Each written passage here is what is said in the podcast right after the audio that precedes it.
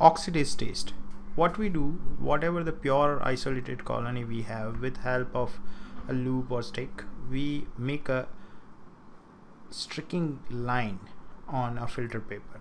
This filter paper is already impregnated with a dye known as paraphenylene diamine dihydrochloride. Now the streak that you have put it has the bacteria right?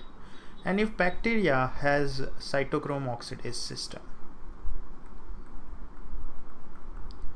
then what will happen? That bacteria will give the electron and this electron will be accepted by this dye. So bacteria will act as the electron donor and the dye will act as an electron acceptor. And due to this reaction a compound is formed known as indophenol blue and this compound is blue in color. So within 10 seconds the you will observe the color change from colorless to blue and that is your oxidase taste positive.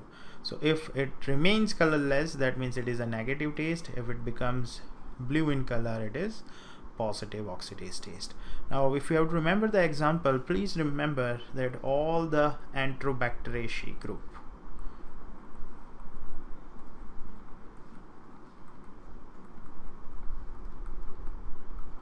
that includes uh, E. coli, Klebsiella, Proteus, Providencia, Morganella. They are all oxidase negative. And oxidase positive bacteria, if you have to remember, remember Pseudomonas, Vibrio, and Neisseria. These are important bacteria which gives you the oxidase taste positive.